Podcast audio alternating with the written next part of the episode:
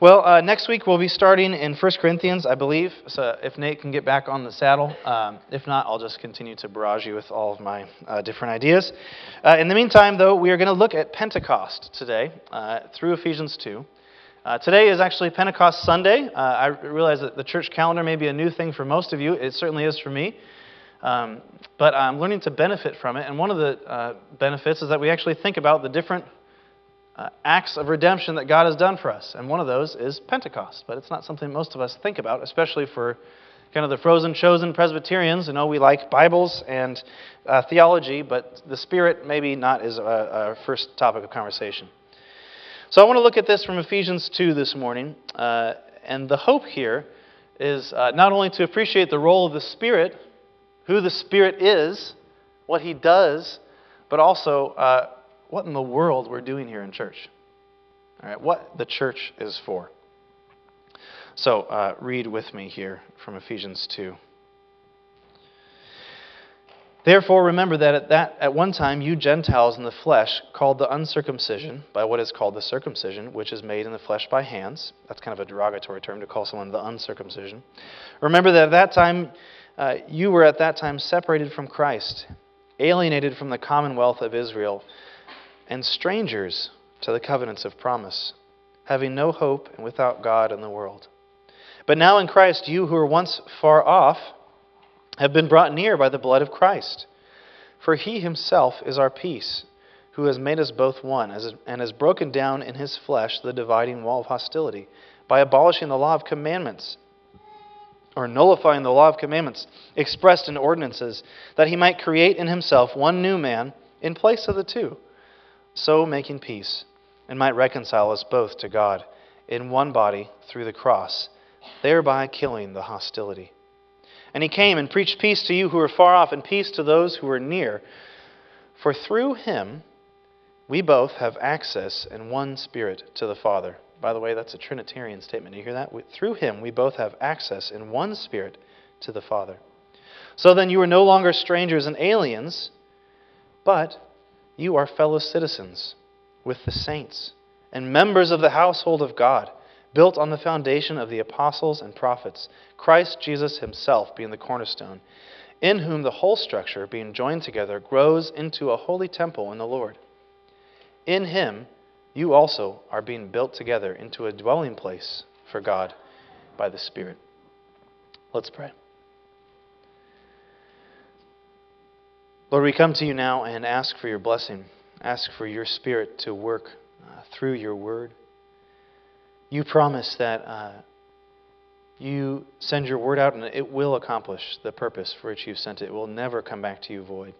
And so we pray this morning that you would uh, soften hearts, that you would attend to us in our weakness and our frailty, that you would strengthen and restore and encourage. Lord, we pray especially that you would uh, give us bright hope that Christ is in us, that we have been given the Spirit. We pray that you do this uh, for your name's sake. In Jesus' name, amen. A lot of the questions that we ask uh, as Christians, and maybe you've asked yourselves these uh, why are we filled with the Holy Spirit? Uh, what is the church for? What is the church supposed to be doing? What is her mission? What is my mission? What is my role? What is my job as a member of the body of Christ? What am I here for? We ask a lot of these questions as Christians, but even uh, if you're here today and you're not a Christian, regardless of who you are, uh, all of us, if we're honest, are asking this question What in the world am I here for? What am I doing? Why am I alive? Uh, one famous philosophers asked it this way Why is there anything at all? Why is there anything at all? You know, this is actually the uh, burning question, I think, for most of us. Uh, and we try and attempt it, uh, attempt answering it in a number of uh, kind of foolish ways, or we ignore it and it drives us to do a number of foolish things. Good example of this: uh, How many times have you uh, gone to write an email and it's like 9:30 at night and you're like, I'm just gonna bust this out really quick, go to bed. I've done this hundred times do this email, and then I see another email, and it gets me looking at, uh, you know, I'm looking at uh, cycling gear, and then all of a sudden I'm looking at articles now, and I'm reading about uh, Ukrainian economy, and two hours later, I'm liking things on Facebook from two years ago, right? Uh, and it's midnight, and I feel terrible, and, uh, you know, uh, what, what have I done? why, why, do I, why do we do that? I just want to suggest to you that the main reason we do that is uh, because there's a terrible emptiness uh, that we don't attend to. And that emptiness results from not feasting on Christ not beholding and cherishing the glory of Christ. So, this question for me, uh, even in my own life, uh, has been a central and burning question. What am I here for? Uh, I grew up in kind of a standard, uh, broadly evangelical church, which I'm so thankful for that church. Uh, but what I came away kind of believing about Christianity and about Christ, and I'm not sure if this is their fault or mine, what I came away believing was that Christ and Christianity were mostly focused on kind of creating a kind of social gathering uh, where uh, punk kids and other people who are generally uh, in need of help can become nicer, right? Being nice. Which, to me, I just thought, this is the biggest waste of time. Being nice? Is that really all that there is? Being nice? Being nice. You know, if, if being nice is really the end goal of our lives, being pleasant to other people, uh, and if that really is what eternity has for us, being nice with God and other nice people in kind of this bland milk toast way, to me that sounded much more like hell. It sounded empty and meaningless, bland, terrible. Where is the joy? Uh, more than that, where is uh, the meaning? What's, what's worth dying for in this life if I'm just supposed to be nice? The answer is there's nothing if that's really all that there is to Christianity. And of course, that's not all there is. But you can hear the hunger underneath all of that. And, uh, you know, I think uh, if you're honest, you probably have the same hunger as well uh, that is kind of constantly boiling. But what I want to say is that uh, unless we attend to Christ as our real joy, as our real meaning, uh, we're going to end up trying to constantly patch this hole, this emptiness, with uh, things that don't work, or ignoring it and being driven to all sorts of other things. You see, uh, personally, I was fed uh, the same garbage uh, that uh, our society has been hawking for at least the last hundred years, right? Uh, you know the story we all tell ourselves. you do well in school so that you can get into another school, and you can meet nice people and get a nice wife or husband, get a nice job, have nice kids, live in a nice house in a nice neighborhood with a nice car, a nice benefits package, and a nice retirement. And that sounds lovely, doesn't it? But that's not the whole story. Obviously, there's a glaring fact that's being left out. We die. We die. You will die, and I will die, and none of those niceties will have any weight in the face of that glaring reality. I'm, I'm not trying to be morbid here. This is the reality that we live in. And so I just want to uh, kind of uh, give space and justify this hunger that, in fact, uh, we ought to be dissatisfied if all we have is pleasantries. We ought to be dissatisfied. And let me just tell you, uh, you are made with a hunger to taste glory. The problem is that most of us try and taste our own glory. We try and have that glory be our own. What I want to say this morning is that's the glory of Christ. It's Christ's glory given to you by the Spirit that you are made to be filled with, to taste, to feast on. So I have uh, five points this morning, two of which are explanation, and three of which are uh, application. And I'll try and go through them quickly. Uh, I do have my eye on the clock, so I, hopefully I don't bore you. Uh, five points in all. Uh, so there are two points of explanation to start. I just want to talk about the story of humanity and the story of the church. This is how Paul instructs us this morning. He says, uh, Listen, here is the story of humanity apart from God, and here is God's answer. And it's the church, surprisingly. So let's read verses 11 and 12 for the story of humanity. Therefore, remember that at one time you Gentiles in the flesh, called the uncircumcision by what is called the circumcision, which is made in the flesh by hands, remember that you were at that time separated from Christ, alienated from the commonwealth of Israel, and strangers to the covenants of promise, having no hope and without God in the world. Uh, Paul tells us in this passage uh, the story of humanity, where it has been, where it's going. Uh, you know, this is really uh, the story in which we find ourselves, right? Uh, we're kind of born into the middle of the grand story of what God has been doing with humanity. But coming in in the middle, uh, all we're acquainted with is the plight of humanity, the problems, right? So we're going to get to the, the bookends, but first I just want to start with well, what is it actually like uh, to be a human? What's it like to be a person without God and without hope in the world? Brothers and sisters, just listen to these words and ask yourself if the Lord doesn't know uh, what it's like to be you, if the Lord doesn't know you, if the Lord doesn't know the plight that you face. Here's the, here's the things that Paul says about us apart from Christ. He says, We are estranged and alienated, strangers, without hope, without God, far off, excluded by a dividing wall of hostility, at enmity, that is, constantly in battle, fighting. We are foreigners. Foreigners. Uh, my wife and I love to watch The Amazing Race. Some of you guys have ever seen that show? It's a good one. All right, got some hands. All right, that's I like to see. We love watching that as a family, um, which is always fun. But this last one, there was a deaf guy and his mom who were this team. They have this. The story of the show is it's a reality TV show, and they have to go and travel, and have all these little. Ob- it's like a global obstacle course, basically. Okay, uh, but they go to different countries, and there's this deaf guy uh, who was on the show this last time. And uh, he and his mom were one team, and there was a few other teams, and they all ended up in China. Well, one of the other teams, they spoke Mandarin. And so they were in China and just navigating flawlessly and speaking to people, and they nailed all the obstacles right away. This deaf guy's comment was, I wish that there was a deaf country in the world. Where I could sign to people and we could all just communicate in our secret language and everyone else would be left to figure out and uh, have to kind of do mimic well, I think uh, that feeling of being totally on the outside uh, is something that actually all of us can relate to.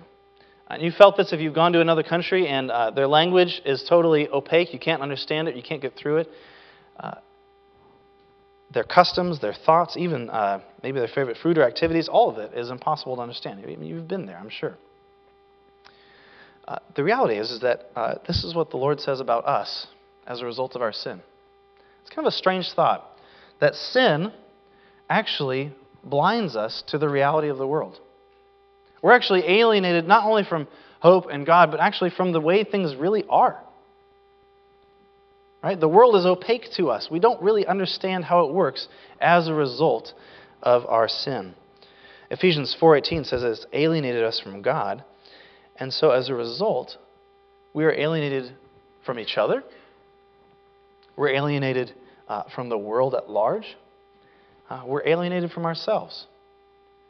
You can see this, right? I mean, even in the best marriages, there, are, uh, there is rub and friction. Uh, there is a constant uh, desire to, to grow in intimacy because really uh, we're still getting to know each other. And even in most marriages, we see this alienation. Most families, certainly.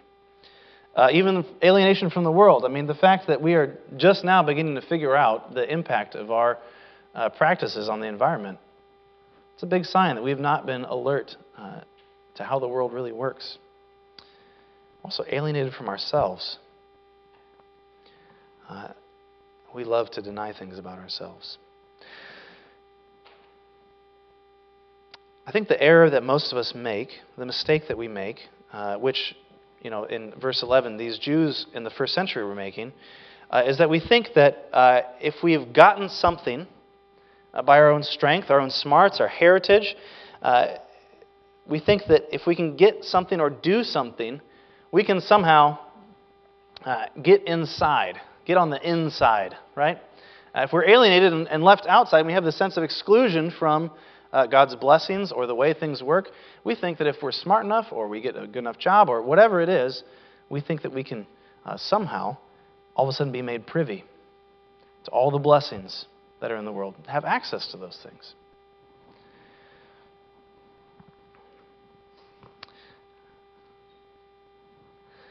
The error is that uh,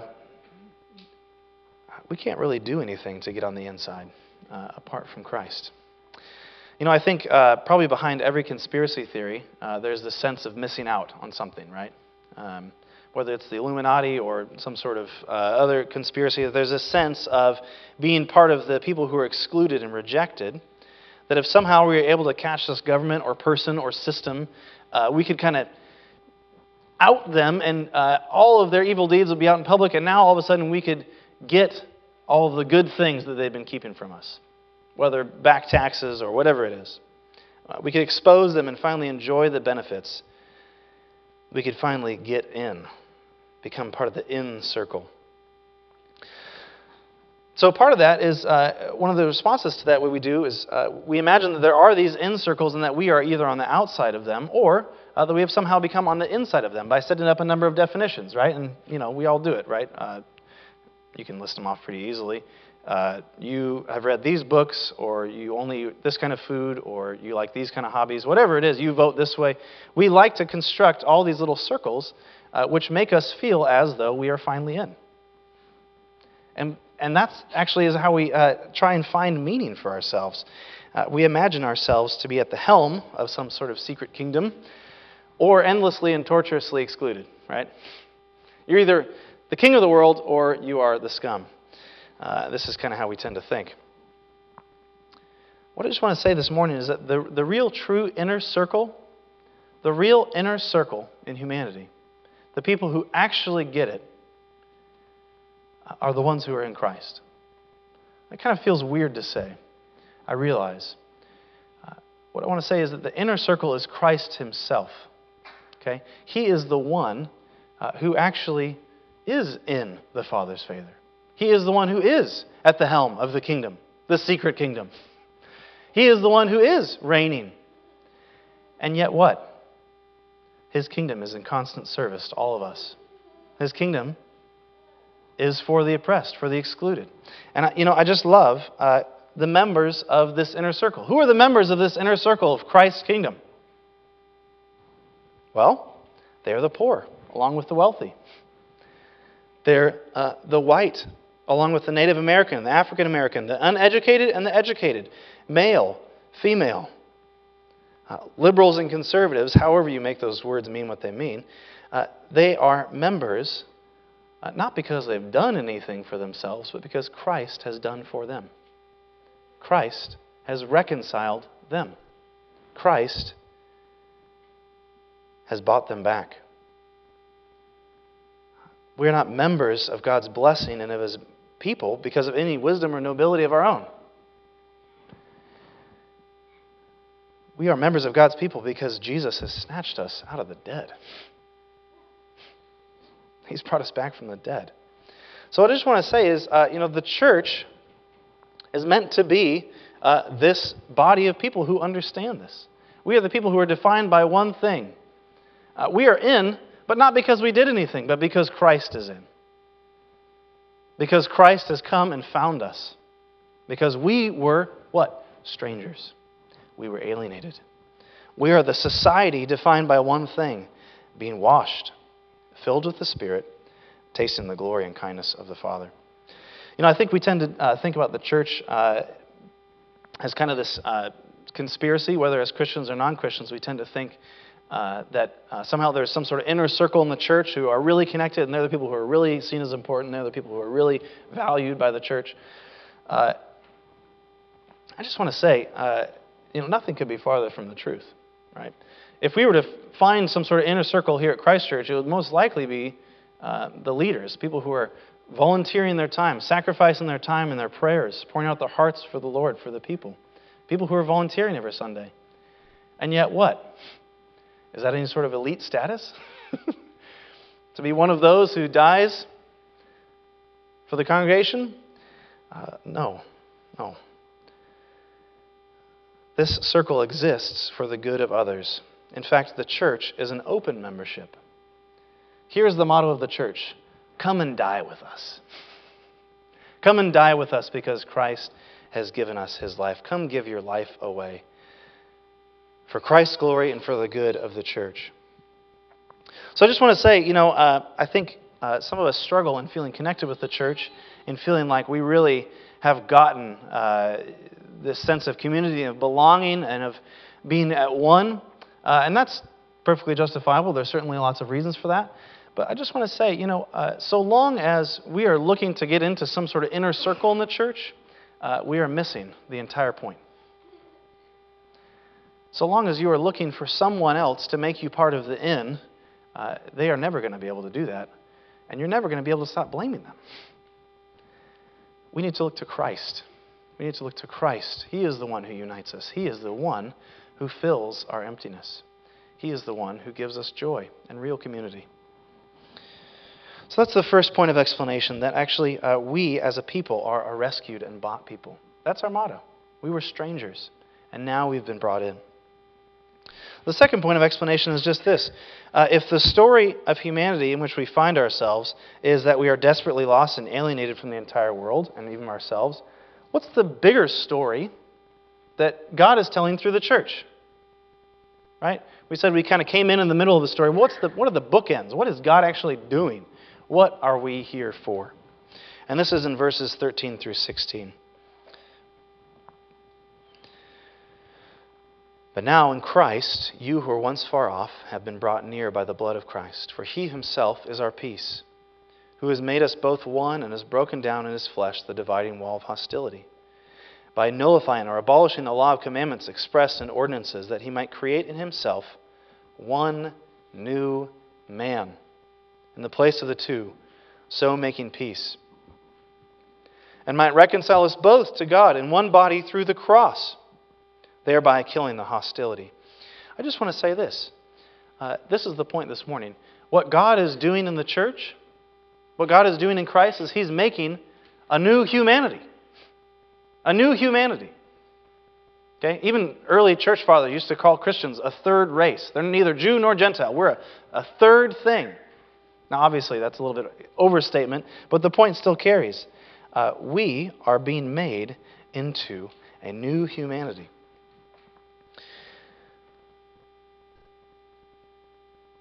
Part of the question we have to ask then is, uh, well, what's humanity for in the first place? And, uh, you know, if you look back in uh, Genesis, Adam's whole job in the garden is to work and keep the garden, right? Uh, but what's, what is the garden really? Is it just a nice place to be? Well, certainly. Uh, it's full of fruit and full of good things and animals, but more than anything else, it's full of God's presence. The garden is God's house right? It's a sanctuary. God makes man to live in his home with him. And so Adam's job is to take this sanctuary and spread it out to the ends of the earth. So when we think of filling and subduing the earth as Adam's mission, we're only getting half the picture. The other half of the picture is filling the earth with God's glory, with his kindness, with his blessings, with his presence. And we do that as image bearers. And so, what Christ is doing with us, since we have uh, become alienated from the Father, how can we, by any means, extend His glory, expand His kingdom? How can anyone taste the Spirit if we're alienated from Him? What Christ is doing is He is reconciling us back to the Father so that we can be restored to our original mission, so that we can be back on track. Okay, and you see this uh, all over this passage. Verses 14 and 15, we are justified from our lawbreaking. In verse 16, we are reconciled to God by Christ dying on the cross. We are reconciled even to each other. Right? What's characterized the human history is wars and conflict. And now in the church, you have uh, people who are from every nation, people who are once uh, killed each other, now at one in Christ. But more than that, look at verse 18. This is really important we are restored to our original tasks as priests. For through him we both have access in one spirit to the Father. That word access is crucial. Access. You get to walk into the throne room of God. You are a priest if you are in Christ because Christ has washed you. You are made a priest. You can walk into the very living room of God, as it were. That's the temple, right? It's God's house. The Holy of Holies is God's most private room. Being a priest means you get to walk in there. So, uh, how does this happen? How are we made new in Christ? Uh, I just want to touch this briefly, uh, but it is important. If in Adam we were alienated from God, uh, Christ was alienated for us. If in Adam we were uh, without God and breaking his law and impure, in Christ we have been made pure because Christ was treated as a lawbreaker. Christ was treated as an idolater. We were once enemies and rebels, and yet Christ, what? Was treated as an enemy on the cross. So that through his resurrection we could be made new. So if you're here this morning, uh, maybe just visiting for the first time, uh, let me just say this to you. If you would put your faith in Christ, He will take on all your alienation, all of your hopelessness, all of your emptiness, your estrangement from God and from others, and from His people. Uh, if you put your faith in Christ, uh, there is tremendous hope that, in fact, you can have access to the very God of the universe. Uh, you can actually taste real glory. And in fact, if you're here this morning, it's very likely that the Lord's already begun this work in you already. So the bigger question this morning is what are we brought near for? Okay? So we've kind of I've kind of laid all this groundwork in terms of well, we were alienated and now in Christ we've been brought near and we were rebels and now we've been reconciled and now we're priests to God and we've been restored. But what? What for? Right? Why? Why are we brought near? Why are we made into priests? And this gets back to this question of Pentecost. If you look in verses 19 and 20 uh, through 22, uh, it makes it clear that we, through the Spirit, are being made into a temple, a household for God. Okay, the church is the temple of God. Now, I think for most of us, we get confused when I say church. We all of a sudden all we think about this, right? The building and the rafters and the, the aesthetics and, and the structure. Actually, the word church just means gathering, the assembly. We, as the assembly of God's people, are being made into the temple of God. Look at verse uh, 19 through 22. So then, you are no longer strangers and aliens, but you are fellow citizens with the saints and members of the household of God, built on the foundation of the apostles and prophets Christ Jesus himself being the cornerstone, in whom the whole structure being joined together, that's all of us, being joined together, grows into a holy temple in the Lord. In him you are also being built together into a dwelling place, that is to say, a home. We're being made into a home by God, the Spirit, for God by the Spirit. So when it comes to Pentecost, what we're celebrating is the fact that uh, God is accomplishing his mission. That God uh, not only has saved us on the cross, but in fact, he has sent his Spirit to now take this haggard group of people and join us into a glorious home for God. Okay? So, the main role of the Holy Spirit in the Scriptures is uh, to make us into God's people. But the question is, what is the temple for, right? Uh, and I think most of us have this intuitive sense.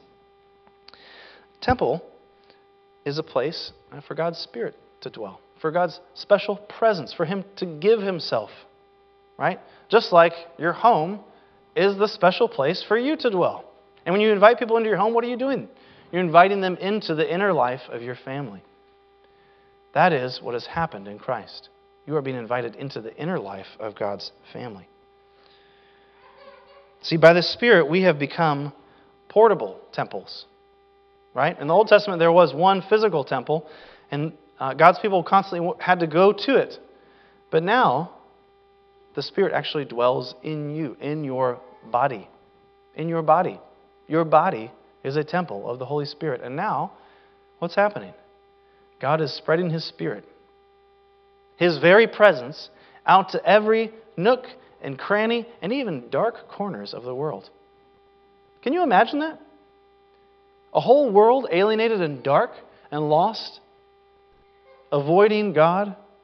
And now, His very Spirit is going out and pervading every crack, every corner of the whole creation with His grace and with His glory.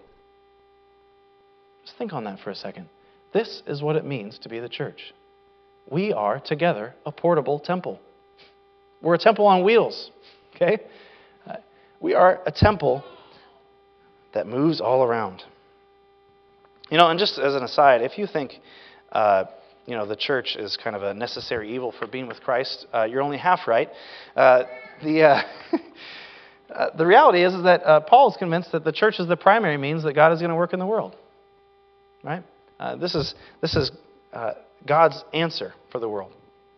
So the church's mission is to be the temple throughout time and throughout the world, to be God's presence and God's spirit in every corner. We can do this because we have God's Spirit with us. Because if we have been baptized, He has put His Spirit on us. All right? So, how does this happen? Well, first of all, it happens in our corporate life together, right? Uh, we just had a woman who came to faith uh, this last spring, and her testimony was uh, this family uh, loved on me in a way that I'd never seen before, I'd never tasted before. They were busy, and yet they had this abundance about them. They had this life about them. They had this warmth about them that I just never tasted before. And they welcomed me into their home and they, they cared for me. And I just thought, these people are amazing. Until I realized, and you know, I think Pastor Nate told her, listen, it's not them. They're great. Yeah, we love them. It's Christ in them. Okay? It's Christ in them. And that's not, you know, when I used to hear that, I used to think, oh, that's nice. Like, that's a very sentimental thought some sort of mystical, mm, you know, sweet flowers around Christ in you. We're all happy and Jesus is here somehow. No, the reality is there's an actual there's an actual fact of the matter that the Spirit actually lives in your body. You ever think about that? That actually God is actually working through you, that Christ intends to show his love through you by his Spirit. So the other thing is that uh, this happens, this, the church fulfills its mission by showing hospitality to strangers, right? Uh, we are one of those who were not invited. We were, we were welcomed into the table. Uh, we were the strangers. And the more that we wear that motto, as once alienated, once strangers, once without hope and without God in the world, uh, the more ready we're going to be to welcome people into this inner life of the Spirit. Do you know what I mean? This is what you're made to do. Okay, first of all, you are made to worship God. Westminster Shorter Catechism, question number one. What is the chief end of man? To glorify God and, come on, people, enjoy Him forever. That is worship. Our job, your job as the church, is to delight in God. It's nice. It's good. It's a good job. Your job is to delight in God to such an extent uh, that it overflows in your life. So, three points of application, and I'll, I'll, I'll try and fly through these quickly. First of all, uh, Christ is ours through the Spirit. Okay? This is the glory of the gospel. If we were once alienated and now we've been joined together with his people to be filled with the Spirit, guess who our inheritance is now as priests? The Lord. The Lord is your portion.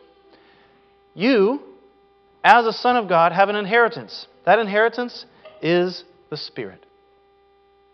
You have been given the Spirit. Jesus has not only uh, forgiven you,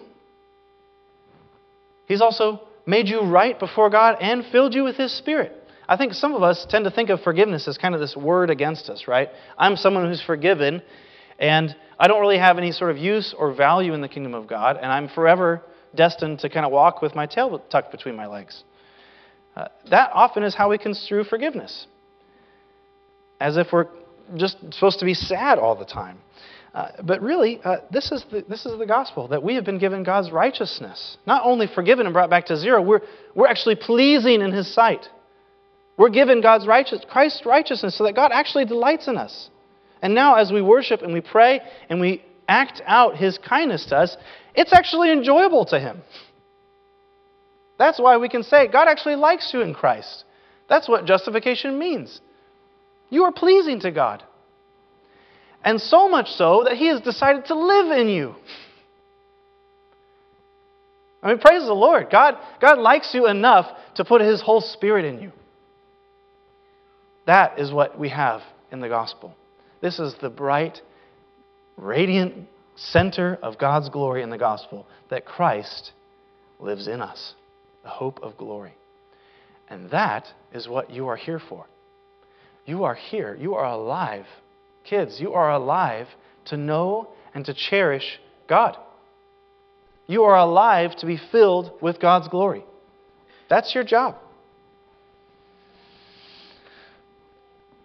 This gives us two things. It motivates us for real holiness, it gives us a real motivation for holiness, and also gives us deeper joy and service to the Lord. I just want to say, you know, uh, when it comes to the Lord putting His name on us and dwelling in us, uh, there's real motivation to not drag His name through the mud, right? It's not simply because we're guilty, right? Oh, I don't want to do that to him. He's been really nice to me. No, it's uh, we don't want to bash the Lord's name because of his profound mercy to us. Does it make sense to you guys? Uh, I think of uh, one day when my son, he was about three, he came up with a, a drawing to this older boy he loved and looked up to, thought he was so cool, and he gave it to him and said, I made this for you. And the kid took it and was like, Oh, thanks. I'm not really into that anymore. And dropped it. Now, my son, being young enough, didn't really register with him. I felt really hurt. right? How dare you stub my kid's love like this? Don't you see how tender, how sweet his love has been towards you? How, how dare you be so bratty? Well, that's, that's actually what our sin is. That's what it is to sin against the Lord. Uh, the Lord has given us Himself. Why would we be so bratty as to trample His Spirit in us? to trample the blood that's been shed for us. And do you see how that's not about guilt? That's not about how dare you. Okay?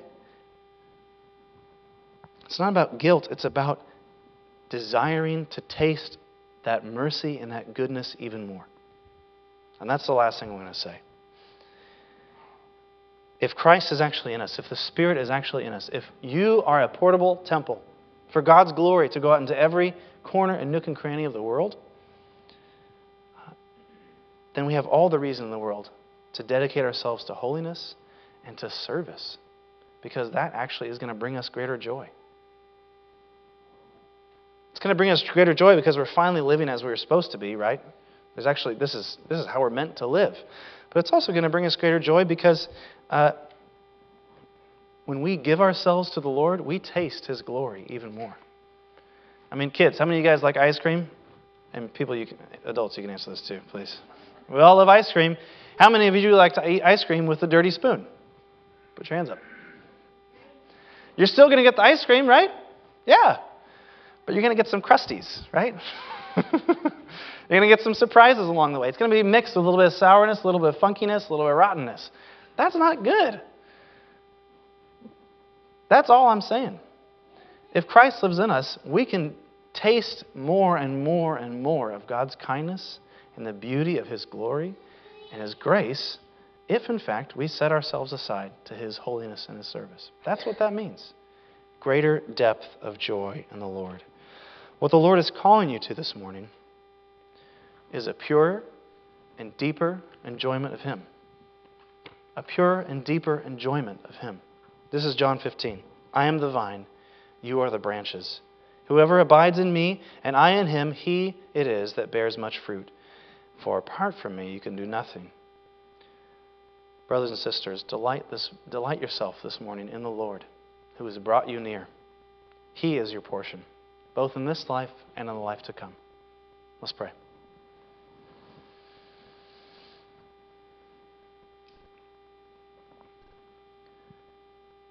Lord, we offer ourselves to you now.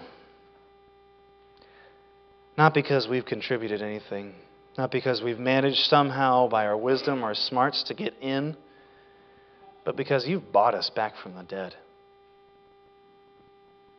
We were strangers, totally alienated from your kindness. And yet you've rescued us. We pray that we would delight ourselves in your spirit, in your presence, in your glory, that we would be a people marked by the sweet and tender joy of your spirit living in us. Lord, I confess my own need for this. How hungry we all are for your Spirit. Help us, Lord. Help us especially. Make us hungry for your presence and your glory.